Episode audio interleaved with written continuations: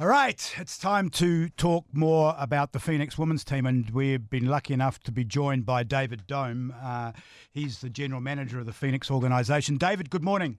Morning, Nick. How are you going? I'm going well. I, I, I don't think I'm going quite as well as you are right now. Look, it's a good day for, for the Wellington Phoenix. It's a good day for our professional women's football team. Um, we're really excited, not a little relieved, to be honest, as well, um, given that we kick off tomorrow night, that um, Malcolm and Kevin from, from NZCIS have come on board to support the women's football team. Tell me, and you probably don't have to tell me, but tell me how hard it was to get this over the line. Look, I think the disappointing thing for us was that you know we're constantly look, looking to shore up the finances of the club because you know to date the owners have been you know largely bankrolling the club. Over time, we've managed to pull together a pretty strong suite of corporate partners, and we're always looking for for good, solid New Zealand corporates to come on board. And when we talk to them about the men's team, often they turn us down and they say, "Well, look, come back and talk to us when you when you've got a women's team." So we went back to the, to the corporates and said, "Look, you know, we're coming back. We're women's team on the cards," and we, we just got turned down. It was a no everywhere.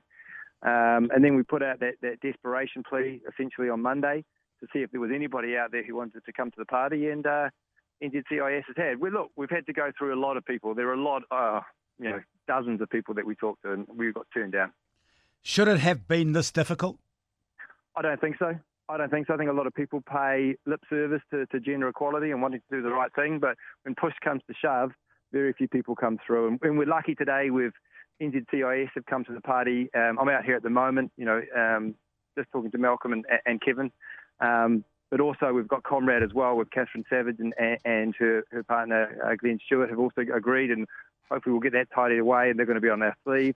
And there are a few other people who have come to the party after Monday and said, "Look, we want to be part of the solution. Let's, let's, let's you know keep talking and try and get those resolved um, and before the next game." So look, it's it's been very very tough, and it's it took something a little bit out of the ordinary to, to do what we did on Monday to try and get some some traction. But you know, at least we've got it now, so we can we can go into the into the season now with some degree of financial backing for professional women's football. As a sports uh, general manager, what does it tell you about support for women's sport? Does it worry you? No, it tells me it's hard. It tells me it's really hard. I, I have, you know, with the with we've just started this journey. This is our first game on Friday tomorrow night on, on, on Prime and, and Sky Sport.